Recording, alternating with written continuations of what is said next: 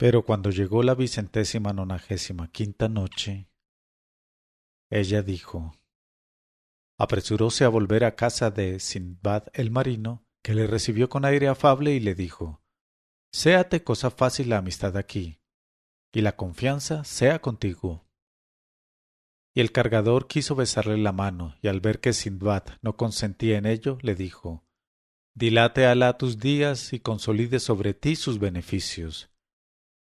Y como ya habían llegado los demás invitados, comenzaron por sentarse en torno del mantel extendido en que vertían su grasa los corderos asados, y se doraban los pollos rellenos deliciosamente con pastas de alfónsigos, de nueces y de uvas. Y comieron y bebieron y se divirtieron, y se regalaron el espíritu y el oído escuchando cantar a los instrumentos bajo los dedos expertos de sus tañedores. Cuando acabaron, habló Sindbad en estos términos, en medio del silencio de los convidados.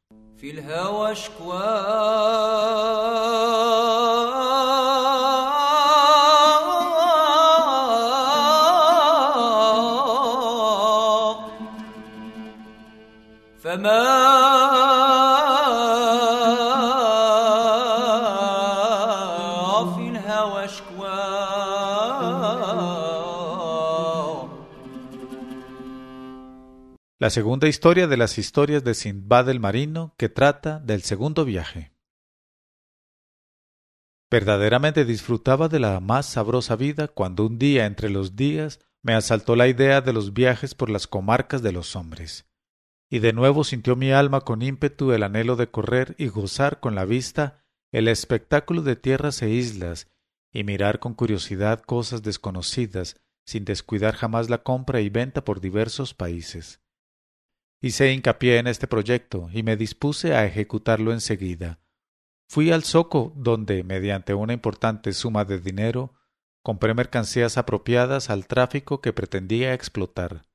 Las acondicioné en fardos sólidos y las transporté a la orilla del agua, no tardando en descubrir un navío hermoso y nuevo, provisto de velas de buena calidad y lleno de marineros, y de un conjunto imponente de maquinarias de todas formas.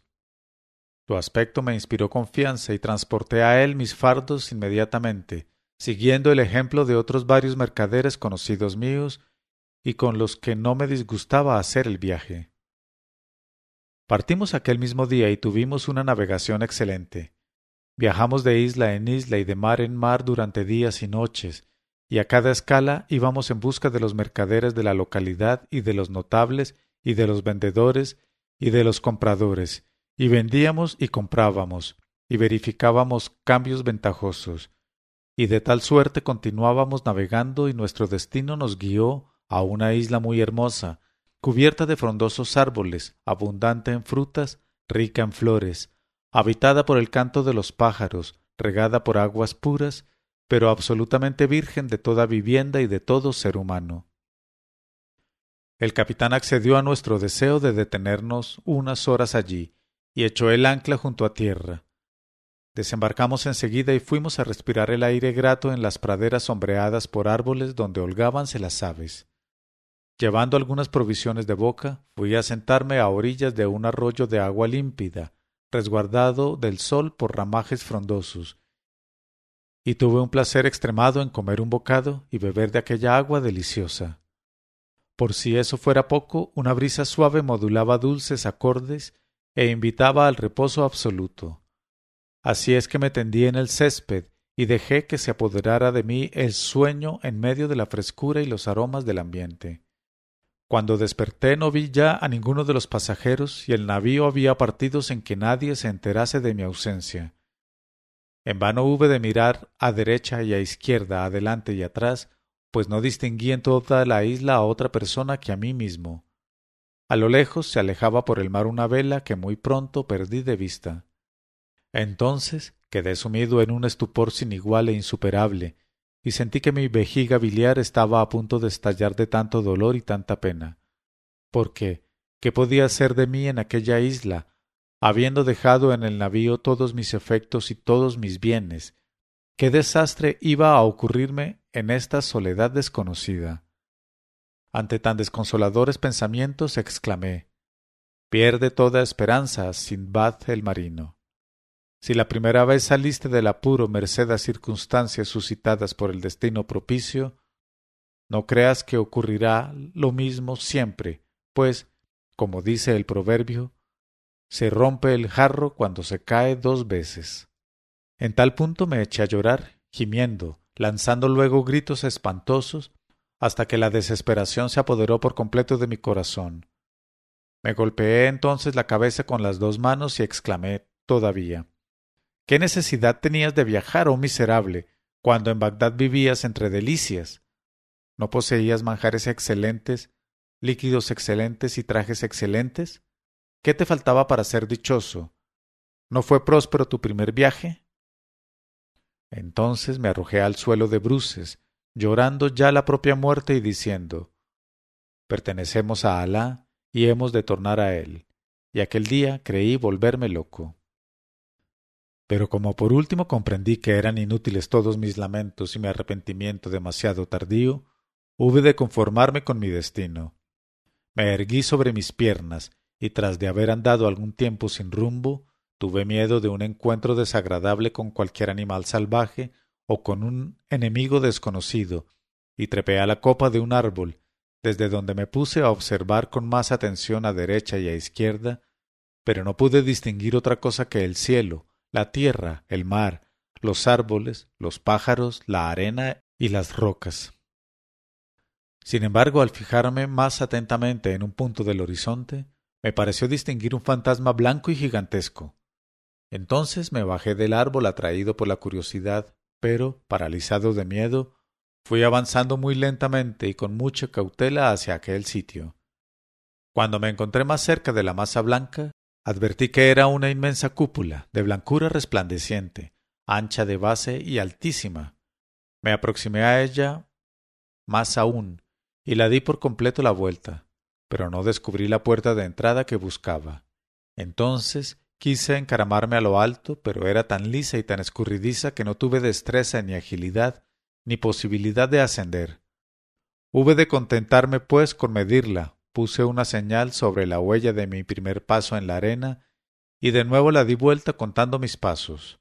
Por este procedimiento supe que su circunferencia exacta era de cincuenta pasos, más bien más que menos.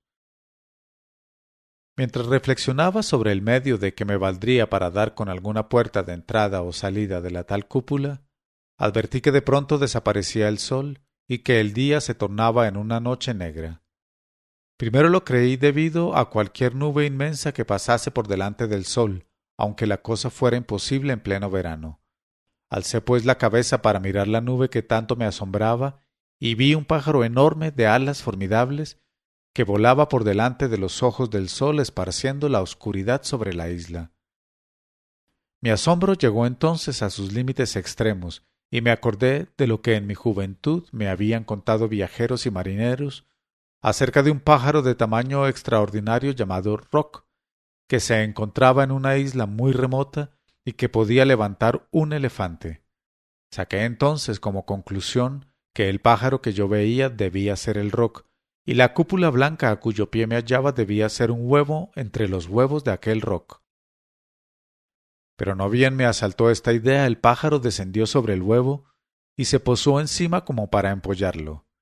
En efecto, extendió sobre el huevo sus alas inmensas, dejó descansando a ambos lados en tierra sus dos patas y se durmió encima.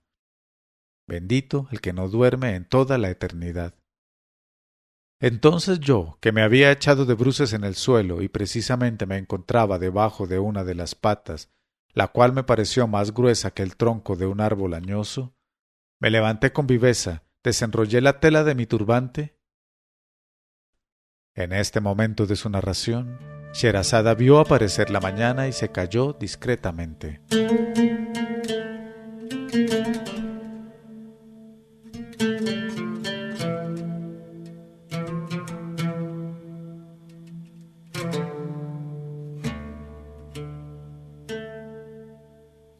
Pero cuando llegó la vicentésima nonagésima sexta noche, ella dijo me levanté enseguida, desenrollé la tela de mi turbante y luego de doblarla, la retorcí para servirme de ella como de una soga.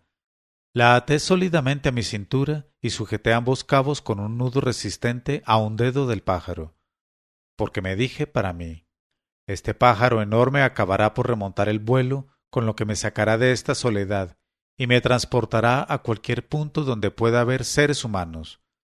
De cualquier modo, el lugar en que caiga será preferible a esta isla desierta de la que soy único habitante. Esto fue todo, y a pesar de mis movimientos, el pájaro no se cuidó de mi presencia más que si se tratara de alguna mosca sin importancia o alguna humilde hormiga que por allí se pasease. Así permanecí toda la noche sin poder pegar los ojos por temor de que el pájaro echase a volar y me llevase durante mi sueño. Pero no se movió hasta que fue de día. Sólo entonces se quitó de encima de su huevo, lanzó un grito espantoso y remontó el vuelo, llevándome consigo. Subió y subió tan alto que creí tocar la bóveda del cielo, pero de pronto descendió con tanta rapidez que ya no sentía yo mi propio peso, y abatióse conmigo en tierra firme.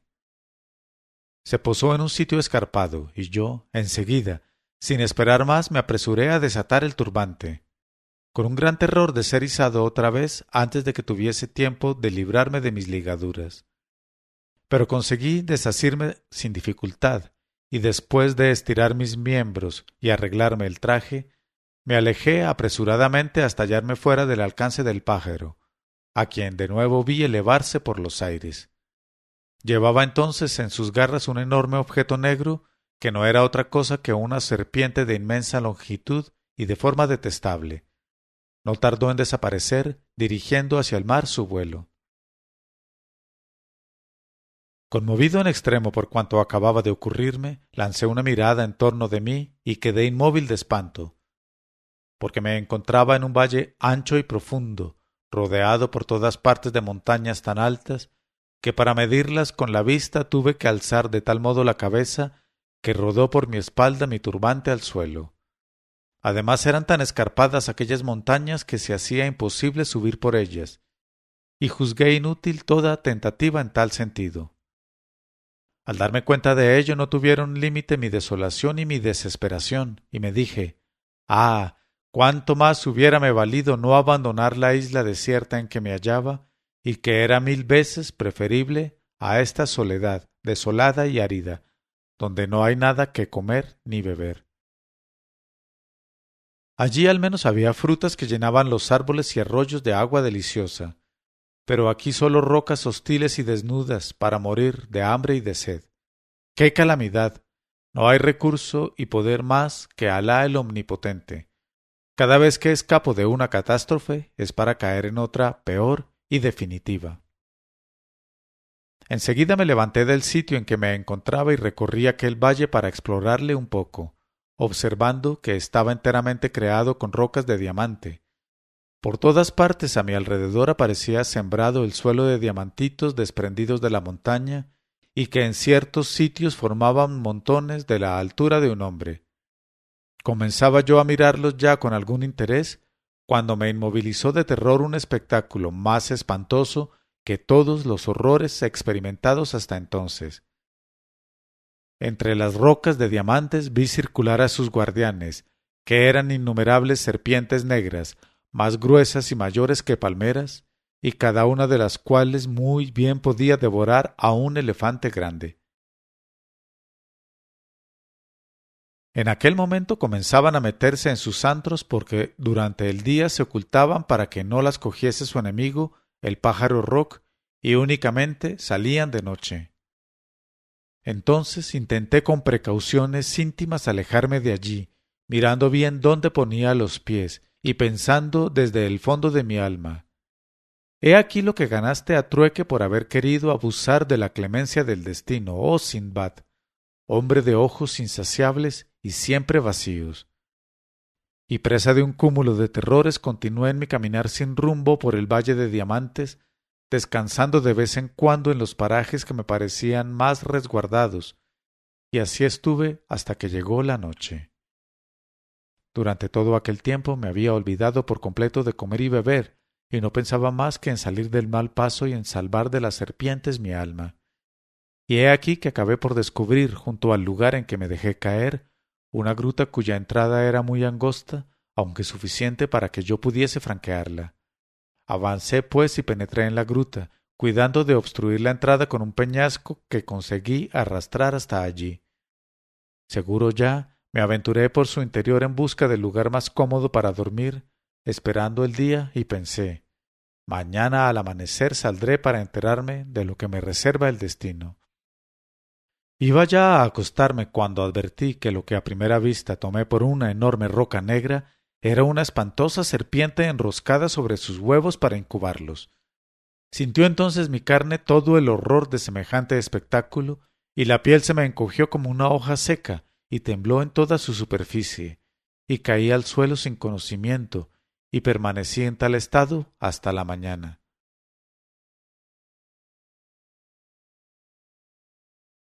Entonces, al convencerme de que no había sido devorado todavía, tuve alientos para deslizarme hasta la entrada, separar la roca y lanzarme fuera como ebrio, y sin que mis piernas pudieran sostenerme de tan agotado como me encontraba por la falta de sueño y de comida, y por aquel terror sin tregua.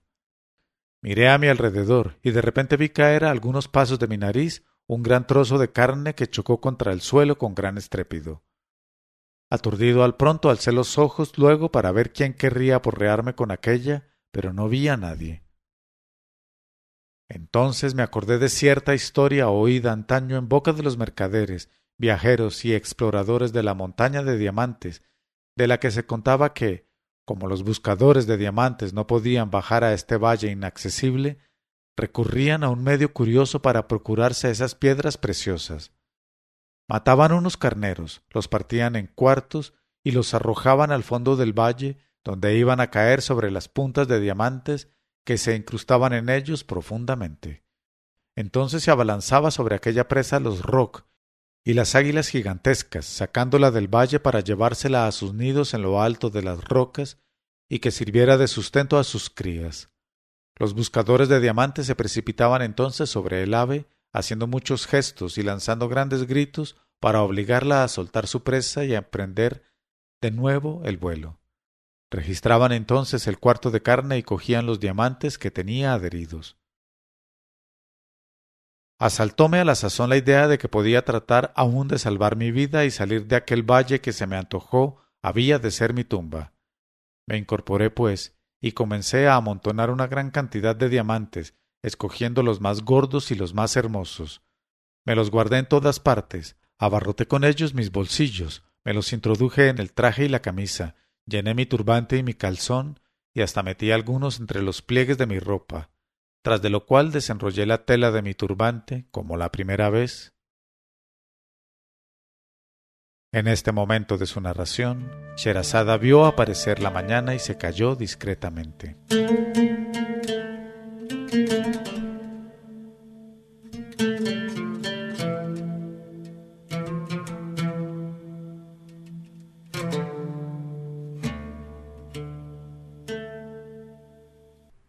Pero cuando llegó la vicentésima nonagésima séptima noche, ella dijo Tras de lo cual desenrollé la tela de mi turbante como la primera vez, y me la rodeé a la cintura, yendo a situarme debajo del cuarto de carne, que até sólidamente a mi pecho con las dos puntas del turbante.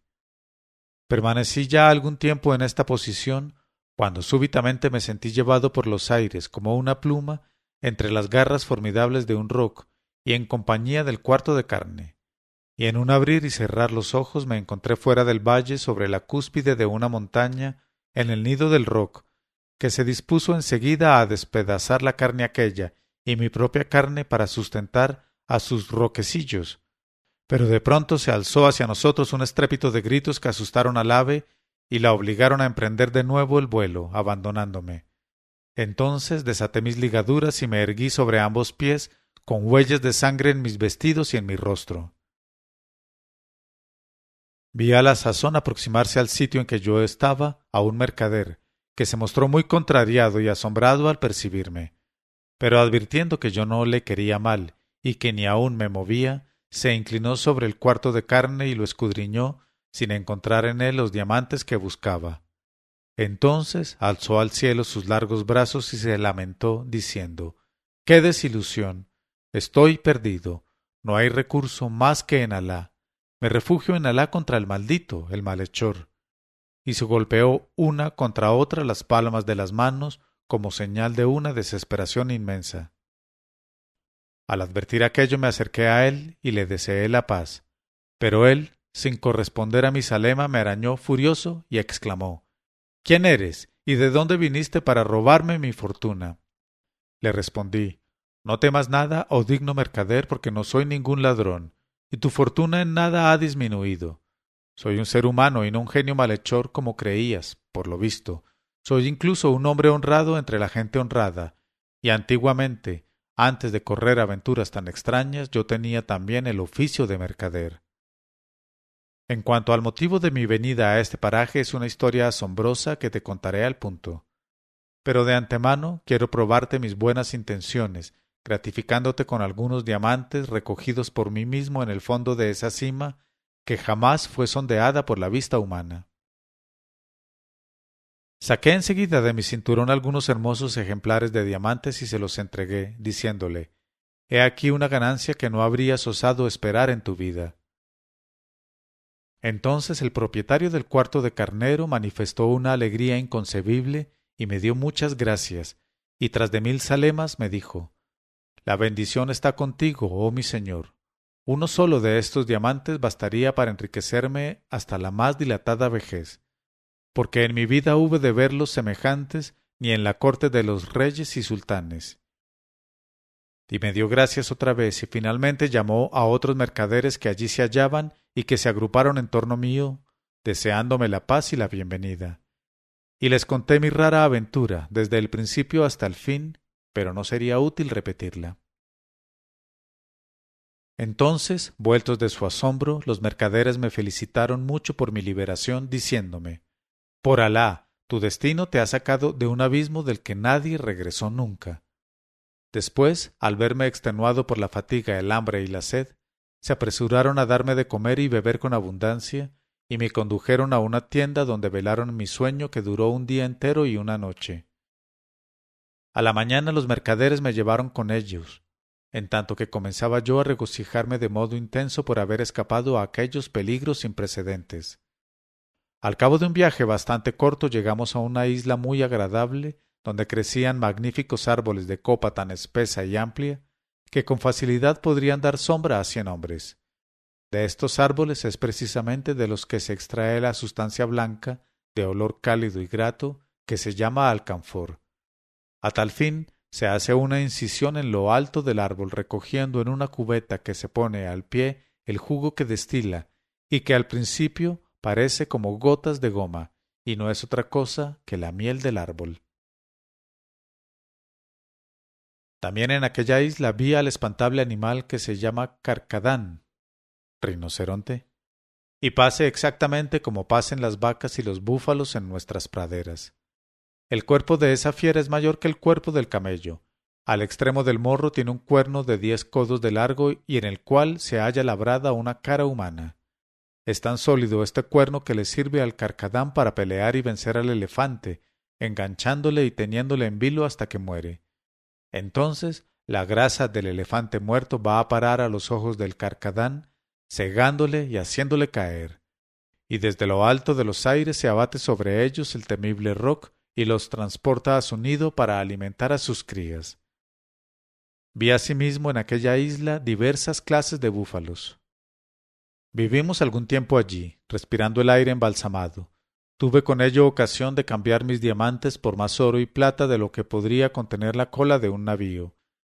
Después nos marchamos de allí, y de isla en isla, y de tierra en tierra, y de ciudad en ciudad, admirando a cada paso la obra del Creador, y haciendo acá y allá algunas ventas, compras y cambios, acabamos por bordear Basra, país de bendición, para ascender hasta Bagdad, morada de paz. Me faltó el tiempo entonces para correr a mi calle y entrar a mi casa enriquecido con sumas considerables, dinares de oro y hermosos diamantes que no tuve alma para vender. Y he aquí que, tras las efusiones propias del retorno entre mis parientes y amigos, no dejé de comportarme generosamente, repartiendo dádivas a mi alrededor, sin olvidar a nadie. Luego disfruté alegremente de la vida, comiendo manjares exquisitos, bebiendo licores delicados, vistiéndome con ricos trajes y sin privarme de la sociedad de las personas deliciosas. Así es que todos los días tenía numerosos visitantes notables, que al oír hablar de mis aventuras, me honraban con su presencia para pedirme que les narrara mis viajes y les pusiera al corriente de lo que sucedía en las tierras lejanas. Y yo experimentaba una verdadera satisfacción instruyéndoles acerca de tantas cosas, lo que inducía a todos a felicitarme por haber escapado de tan terribles peligros, maravillándose con mi relato hasta el límite de la maravilla. Y así es como acaba mi segundo viaje. Pero mañana, oh mis amigos. En este momento de su narración, Sherazada vio aparecer la mañana y se cayó discretamente.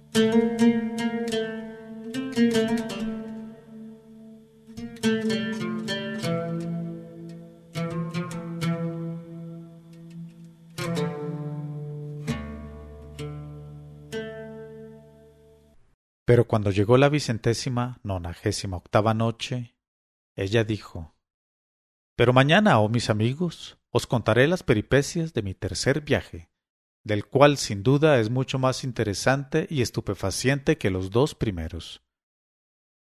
Luego cayó Sinbad. Entonces los esclavos sirvieron de comer y de beber a todos los invitados que se hallaban prodigiosamente asombrados de cuanto acababan de oír.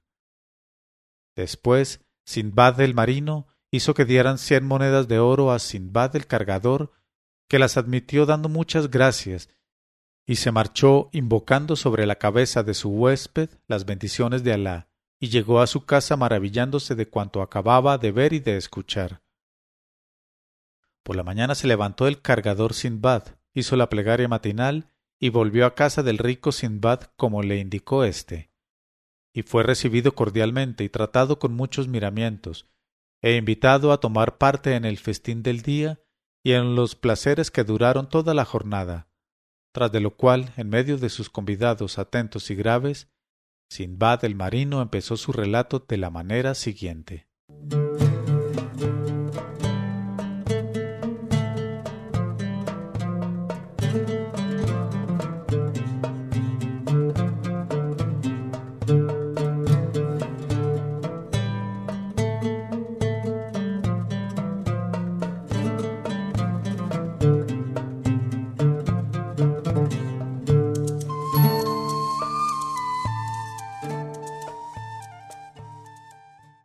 La tercera historia de las historias de Simbad el Marino, que trata del tercer viaje. Sabed, oh mis amigos, pero Alá sabe las cosas mejor que la criatura, que con la deliciosa vida de que yo disfrutaba desde el regreso de mi segundo viaje, acabé por perder completamente entre las riquezas y el descanso el recuerdo de los sinsabores sufridos y de los peligros que corrí, aburriéndome a la postre de la inacción monótona de mi existencia en Bagdad. Así es que mi alma deseó con ardor la mudanza y el espectáculo de las cosas de viaje, y la misma afición al comercio, con su ganancia y su provecho, me tentó otra vez. En el fondo, siempre la ambición es causa de nuestras desdichas. En breve debía yo comprobarlo del modo más espantoso. Puse en ejecución inmediatamente mi proyecto, y después de proveerme de ricas mercancías del país, partí de Bagdad para Basra. Allí me esperaba un gran navío lleno ya de pasajeros y mercaderes, todos gente de bien, honrada, con buen corazón, hombres de conciencia y capaces de servirle a uno, por lo que se podría vivir con ellos en buenas relaciones. Así es que no dudé en embarcarme en su compañía dentro de aquel navío, y no bien me encontré a bordo, nos hicimos a la vela con la bendición de Alá para nosotros y para nuestra travesía. Bajo felices auspicios comenzó en efecto nuestra navegación. En todos los lugares que abordábamos hacíamos negocios excelentes, a la vez que nos paseábamos e instruíamos con todas las cosas nuevas que veíamos sin cesar. Y nada verdaderamente faltaba a nuestra dicha, y nos hallábamos en el límite del desahogo y la opulencia. Un día entre los días estábamos en alta mar, muy lejos de los países musulmanes, cuando de pronto vimos que el capitán del navío se golpeaba con fuerza el rostro, se mesaba los pelos de la barba, desgarraba sus vestiduras y tiraba al suelo su turbante después de examinar durante largo tiempo el horizonte. Luego empezó a lamentarse, a gemir y a lanzar gritos de desesperación. Al verlo, rodeamos todos al capitán y le dijimos ¿Qué pasa, oh capitán? contestó Sabed, oh pasajeros de paz, que estamos a merced del viento contrario, y habiéndonos desviado de nuestra ruta nos hemos lanzado a este mar siniestro. Y para colmar nuestra mala suerte, el destino hace que toquemos en esa isla que veis delante de vosotros, y de la cual jamás pudo salir con vida nadie que arribara a ella. Esa isla es la isla de los monos. Me da el corazón que estamos perdidos sin remedio. Todavía no había acabado de explicarse el capitán cuando vimos que rodeaba al navío una multitud de seres velludos cual monos, y más innumerables que una nube de langostas, en tanto que desde la playa de la isla otros monos en cantidad incalculable lanzaban chillidos que nos helaron de estupor. Y no osamos maltratar, atacar, ni siquiera espantar a ninguno de ellos, por miedo a que se abalanzasen todos sobre nosotros y nos matasen hasta el último, vista su superioridad numérica. Porque no cabe duda de que la certidumbre de esta superioridad numérica aumenta el valor de quienes la poseen. No quisimos, pues, hacer ningún movimiento, aunque por todos lados nos invadían aquellos monos que empezaban a apoderarse ya de cuanto nos pertenecía. Eran muy feos, eran incluso más feos que las cosas más feas que he visto hasta este día de mi vida. Eran peludos y velludos con ojos amarillos en sus caras negras. Tenían poquísima estatura, apenas cuatro palmos, y sus muecas y sus gritos resultaban más horribles que cuanto a tal respecto pudiera imaginarse. Por lo que afecta a su lenguaje, en vano nos hablaban y nos insultaban chocando las mandíbulas, ya que no lográbamos comprenderles, a pesar de la atención que a tal fin poníamos. No tardamos, por desgracia, en verles ejecutar el más funesto de los proyectos. Treparon por los palos, desplegaron las velas, cortaron con los dientes todas las amarras y acabaron por apoderarse del timón. Entonces, impulsado por el viento, marchó el navío contra la costa donde encalló, y los monos apoderáronse de todos nosotros, nos hicieron desembarcar sucesivamente, nos dejaron en la playa, y sin ocuparse más de nosotros para nada, embarcaron de nuevo en el navío, al cual consiguieron poner a flote, y desaparecieron todos en él a lo lejos del mar. Entonces, en el límite de la perplejidad, juzgamos inútil permanecer de tal modo en la playa, contemplando el mar, y avanzamos por la isla, donde al fin descubrimos algunos árboles frutales y agua corriente, lo que nos permitió reponer un tanto nuestras fuerzas a fin de retardar lo más posible una muerte que todos creíamos segura. Mientras seguíamos en aquel estado nos pareció ver entre los árboles un edificio muy grande, que se diría abandonado. Sentimos la tentación de acercarnos a él, y cuando llegamos a alcanzarle, advertimos que era un palacio. En este momento de su narración, Sherazada vio aparecer la mañana y se cayó discretamente.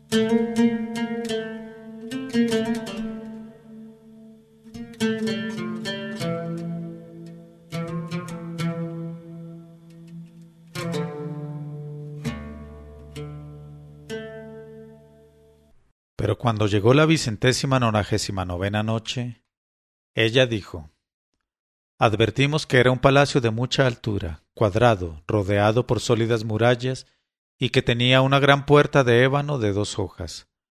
Como esta puerta estaba abierta y ningún portero la guardaba, la franqueamos y penetramos enseguida en una inmensa sala tan grande como un patio. Tenía por todo mobiliario la tal sala enormes utensilios de cocina y asadores de una longitud desmesurada. El suelo por toda alfombra, montones de huesos ya calcinados unos, otros sin quemar aún. Dentro reinaba un olor que perturbó en extremo nuestro olfato, pero como estábamos extenuados de fatiga y de miedo, nos dejamos caer cuán largos éramos y nos dormimos profundamente. Ya se había puesto el sol cuando nos sobresaltó un ruido estruendoso, despertándonos de repente y vimos descender ante nosotros desde el techo a un ser negro con rostro humano, tan alto como una palmera, y cuyo aspecto era más horrible que el de todos los monos reunidos. Tenía los ojos rojos como dos tizones inflamados, los dientes largos y salientes como los colmillos de un cerdo, una boca enorme tan grande como el brocal de un pozo, labios que le colgaban sobre el pecho, orejas movibles como las del elefante y que le cubrían los hombros, y uñas ganchudas cual las garras del león. A su vista nos llenamos de terror y después nos quedamos rígidos como muertos. Pero él fue a sentarse en un banco alto adosado a la pared y desde allí comenzó a examinarnos en silencio y con toda atención uno a uno.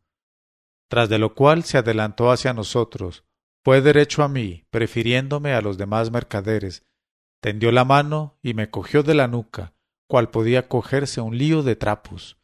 Me dio vueltas y vueltas en todas direcciones, palpándome como palparía un carnicero cualquier cabeza de carnero. Pero sin duda no debió encontrarme de su gusto, liquidado por el terror como yo estaba, y con la grasa de mi piel disuelta por las fatigas del viaje y la pena. Entonces me dejó, echándome a rodar por el suelo, y se apoderó de mi vecino más próximo, y lo manoseó, como me había manoseado a mí, para rechazarle y luego apoderarse del siguiente. De este modo fue cogiendo uno tras de otro a todos los mercaderes, y le tocó ser el último en el turno al capitán del navío. Aconteció que el capitán era un hombre gordo y lleno de carne, y naturalmente era el más robusto y sólido de todos los hombres del navío. Así es que el espantoso gigante no dudó en fijarse en él al elegir. Le cogió entre sus manos cual un carnicero cogería un cordero, le derribó en tierra, le puso un pie en el cuello y le desnucó con un solo golpe. Empuñó entonces uno de los inmensos asadores en cuestión y se lo introdujo por la boca, haciéndolo salir por el ano. Entonces encendió mucha leña en el hogar que había en la sala, puso entre las llamas al capitán ensartado y comenzó a darle vueltas lentamente hasta que estuvo en sazón. Le retiró del fuego entonces y empezó a trincharle en pedazos como si se tratara de un pollo, sirviéndose para el caso de sus uñas. Hecho aquello, le devoró en un abrir y cerrar de ojos, tras de lo cual chupó los huesos, vaciándolos de la médula y los arrojó en medio del montón que se alzaba en la sala. Concluida esta comida, el espantoso gigante fue a tenderse en el banco para digerir, y no tardó en dormirse, roncando exactamente igual que un búfalo a quien se degollara, o como un asno a quien se incitara a rebuznar. Y así permaneció dormido hasta por la mañana. Le vimos entonces levantarse y alejarse como había llegado, mientras permanecíamos inmóviles de espanto. Cuando tuvimos la certeza de que había desaparecido salimos del silencio que guardamos toda la noche y nos comunicamos mutuamente nuestras reflexiones y empezamos a sollozar y gemir pensando en la suerte que nos esperaba. Y con tristeza nos decíamos Mejor hubiera sido perecer en el mar ahogados o comidos por los monos que ser asados en las brasas. Por Alá, que se trata de una muerte detestable. Pero ¿qué hacer? Ha de ocurrir lo que Alá disponga. No hay recurso más que en Alá el Todopoderoso. Abandonamos entonces aquella casa y vagamos por toda la isla en busca de algún escondrijo donde resguardarnos. Pero fue en vano, porque la isla era llana y no había en ella cavernas ni nada que nos permitiese sustraernos a la persecución. Así es que, como caía la tarde, nos pareció más prudente volver al palacio. Pero apenas llegamos hizo su aparición en medio del ruido atronador el horrible hombre negro, y después del palpamiento y el manoseo se apoderó de uno de mis compañeros mercaderes, ensartándole enseguida, asándole y haciéndole pasar a su vientre para tenderse luego en el banco y roncar hasta la mañana como un bruto degollado. Despertóse entonces y se desperezó, gruñendo ferozmente, y se marchó sin ocuparse de nosotros y cual si no nos viera. Cuando partió, como habíamos tenido tiempo de reflexionar sobre nuestra triste situación, exclamamos todos a la vez Vamos a tirarnos al mar para morir ahogados, mejor que perecer asados y devorados, porque debe ser una muerte terrible. Al ir a ejecutar este proyecto se levantó uno de nosotros y dijo Escuchadme, compañeros, ¿no creéis que vale quizás más matar al hombre negro antes de que nos extermine? Entonces levanté a mi voz yo el dedo y dije Escuchadme, compañeros. Caso de que verdaderamente hayáis resuelto matar al hombre negro, sería preciso antes comenzar por utilizar los trozos de madera de que está cubierta la playa, con objeto de construirnos una balsa en la cual podamos huir de esta isla maldita, después de librar a la creación de tan bárbaro comedor de musulmanes. Bordeamos entonces en cualquier isla donde esperaremos la clemencia del destino que nos enviará algún navío para regresar a nuestro país. De todos modos, aunque naufrague la balsa y nos ahoguemos, habremos evitado que nos hacen y no habremos cometido la mala acción de matarnos voluntariamente. Nuestra muerte será un martirio que se tendrá en cuenta el día de la retribución. En este momento de su narración, Sherazada vio aparecer la mañana y se calló discretamente.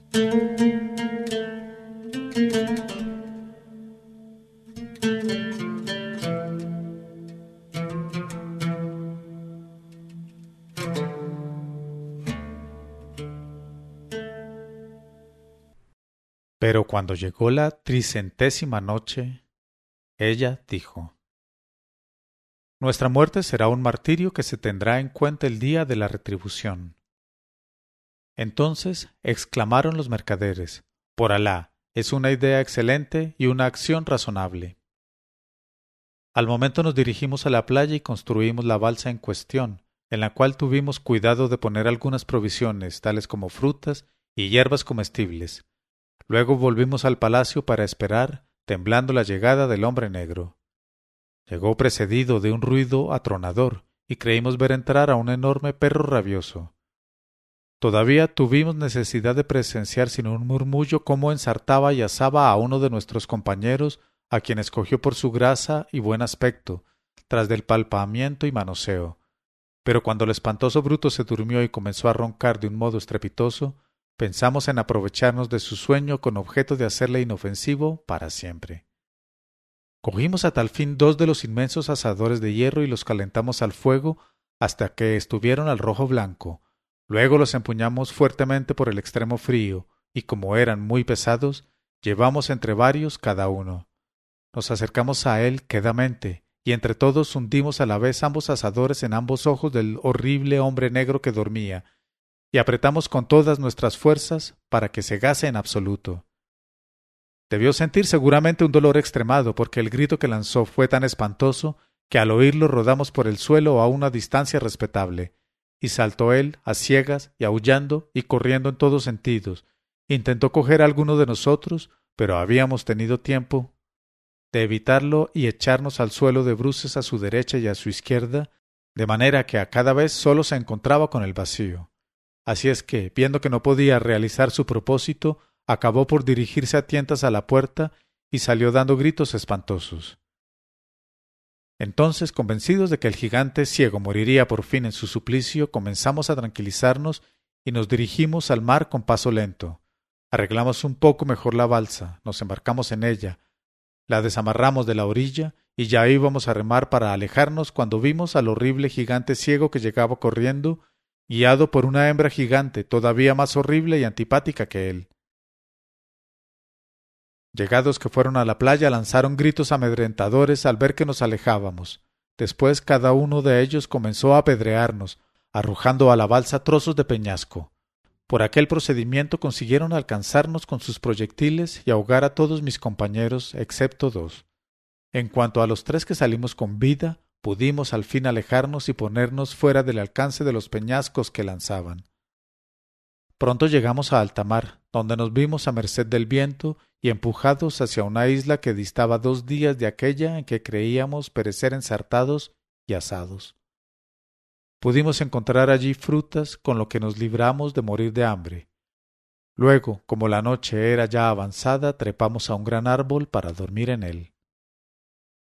Por la mañana, cuando despertamos, lo primero que se presentó ante nuestros ojos asustados fue una terrible serpiente tan gruesa como el árbol en que nos hallábamos, y que clavaba en nosotros sus ojos llameantes y abría una boca tan ancha como un horno.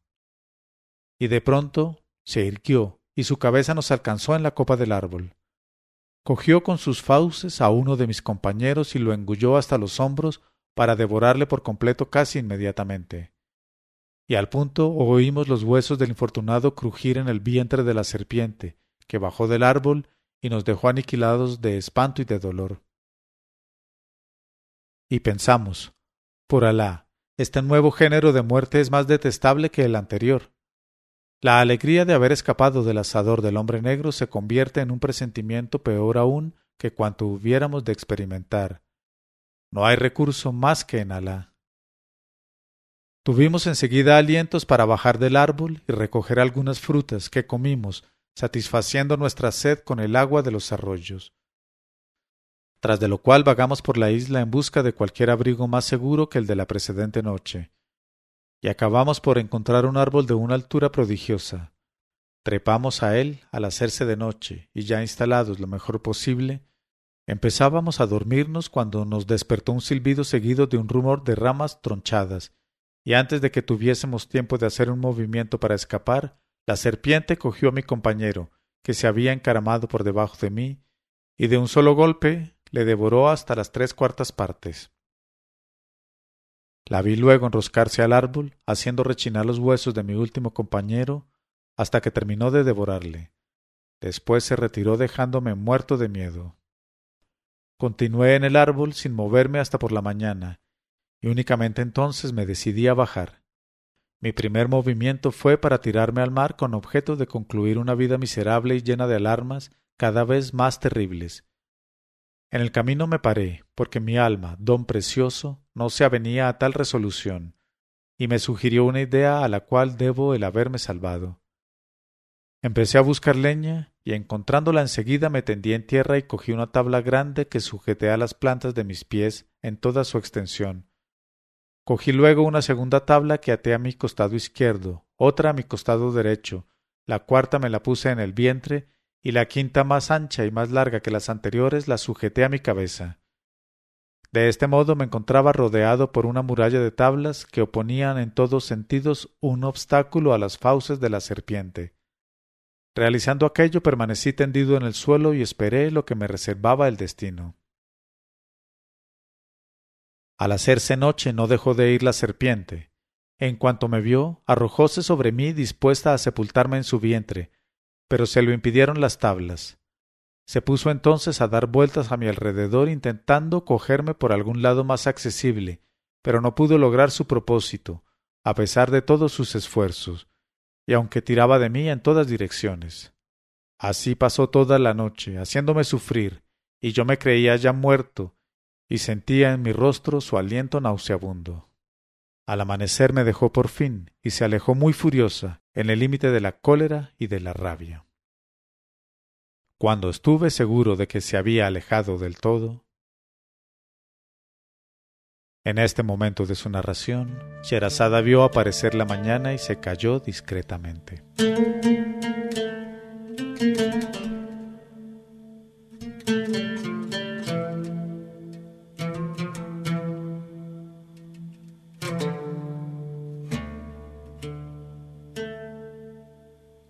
Pero cuando llegó la tricentésima primera noche, ella dijo cuando estuve seguro de que se había alejado del todo, saqué la mano y me desembaracé de las ligaduras que me ataban a las tablas.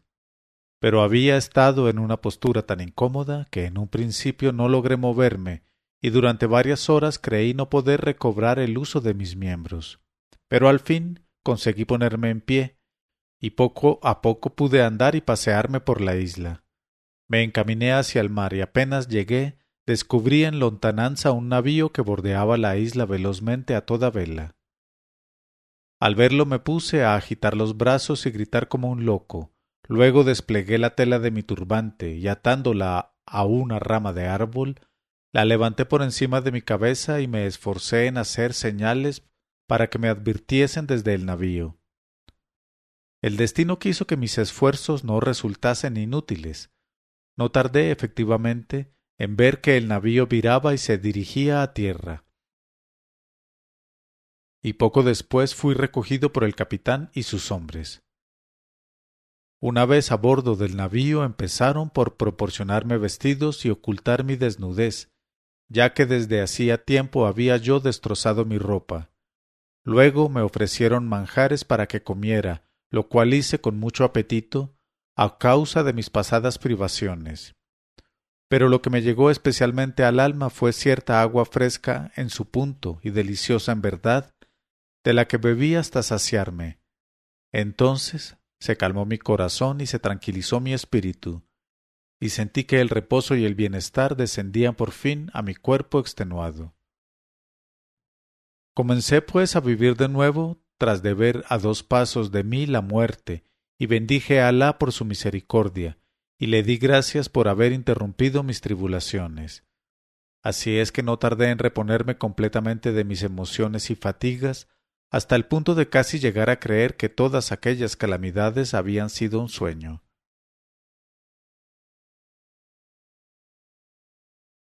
Nuestra navegación resultó excelente, y con la venia de Alá, el viento nos fue favorable todo el tiempo, y nos hizo tocar felizmente en una isla llamada Salaata, donde debíamos hacer escala, y en cuya rada ordenó anclar el capitán para permitir a los mercaderes desembarcar y despachar sus asuntos.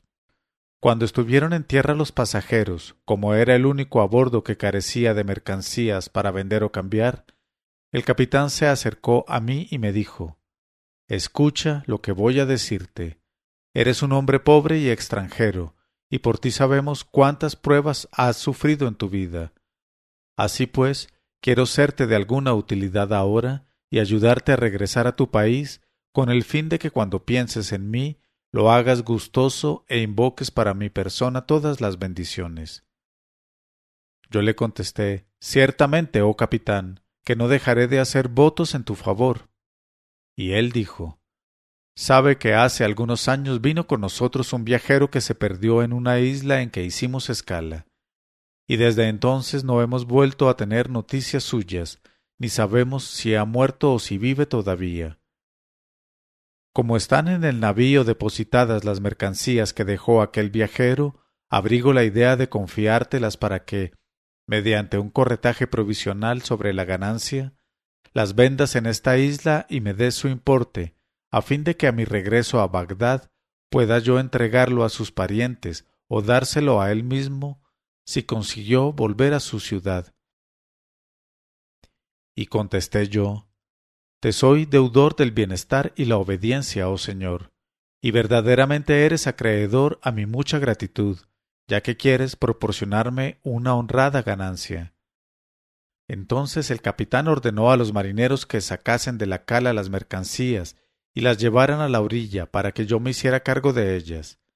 Después llamó al escriba del navío y le dijo que las contase y las anotase fardo por fardo. Y contestó el escriba ¿A quién pertenecen estos fardos y a nombre de quién debo inscribirlos? El capitán respondió El propietario de estos fardos se llamaba Sinbad el marino. Ahora inscríbelos a nombre de ese pobre pasajero y pregúntale cómo se llama. Al oír aquellas palabras del capitán me asombré prodigiosamente y exclamé Pero si Sindbad el marino soy yo. Y mirando atentamente al capitán reconocí en él al que al comienzo de mi segundo viaje me abandonó en la isla donde me quedé dormido. Ante descubrimiento tan inesperado mi emoción llegó a sus últimos límites y añadí Oh capitán, ¿no me reconoces? Soy el pobre Sindbad el marino oriundo de Bagdad Escucha mi historia. Acuérdate, oh capitán, de que fui yo quien desembarcó en la isla hace tantos años sin que hubiera vuelto. En efecto, me dormí a la orilla de un arroyo delicioso después de haber comido, y cuando desperté ya había zarpado el barco. Por cierto que me vieron muchos mercaderes de la montaña de diamantes, y podrían atestiguar que soy yo el propio Sinbad el marino. Aún no había acabado de explicarme cuando uno de los mercaderes que habían subido por mercaderías a bordo se acercó a mí, me miró atentamente y en cuanto terminé de hablar, palmoteó sorprendido y exclamó Por Alá. Ninguno me creyó cuando hace tiempo relaté la extraña aventura que me acaeció un día en la montaña de diamantes, donde, según dije, vi a un hombre atado a un cuarto de carnero y transportado desde el valle a la montaña por un pájaro llamado Roc. Pues bien, he aquí el hombre, este mismo es Sindbad el marino, el hombre generoso que me regaló tan hermosos diamantes. Y tras de hablar así, el mercader corrió a abrazarme como un hermano ausente que se encuentra de pronto a su hermano. Entonces me contempló un instante el capitán del navío y enseguida me reconoció también por Sindbad el marino, y me tomó en sus brazos como lo hubiera hecho con su hijo. Me felicitó por estar con vida todavía y me dijo Por Alá, oh Señor, que es asombrosa tu historia y prodigiosa tu aventura. Pero bendito sea Alá que permitió nos reuniéramos e hizo que encontraras tus mercancías y fortuna. Luego dio orden de que llevaran mis mercancías a tierra para que yo las vendiese, aprovechándome de ellas por completo aquella vez. Y efectivamente fue enorme la ganancia que me proporcionaron, indemnizándome con mucho de todo el tiempo que había perdido hasta entonces. Después de lo cual dejamos la isla Salaata y llegamos al país de Sind, donde vendimos y compramos igualmente. En aquellos mares lejanos vi cosas asombrosas y prodigios innumerables, cuyo relato no puedo detallar. Pero entre otras cosas vi un pez que tenía el aspecto de una vaca, y otro que parecía un asno. Vi también un pájaro que nacía del nácar marino, y cuyas crías vivían en la superficie de las aguas, sin volar nunca sobre tierra. Más tarde continuamos nuestra navegación con la venia de Alá, y a la postre llegamos a Basra, donde nos detuvimos pocos días para entrar por último en Bagdad. Entonces me dirigí a mi calle, penetré en mi casa, saludé a mis parientes, a mis amigos y a mis antiguos compañeros, e hice muchas dádivas a viudas y a huérfanos, porque había regresado más rico que nunca a causa de los últimos negocios hechos al vender mis mercancías. Pero mañana, si Alá quiere, oh amigos míos, os contaré la historia de mi cuarto viaje que supera en interés a las tres que acabáis de oír. Luego Sinbad el marino, como los anteriores días, hizo que dieran cien monedas de oro a Sinbad el cargador, invitándole a volver al día siguiente. No dejó de obedecer el cargador y volvió al otro día para escuchar lo que había de contar Sinbad el marino cuando terminase la comida. En este momento de su narración, Sherazada vio aparecer la mañana y se calló discretamente. Leyó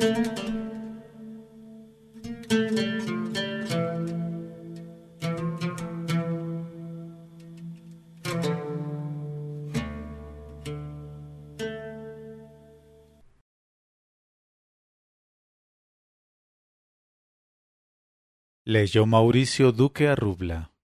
Mil una noches punto co.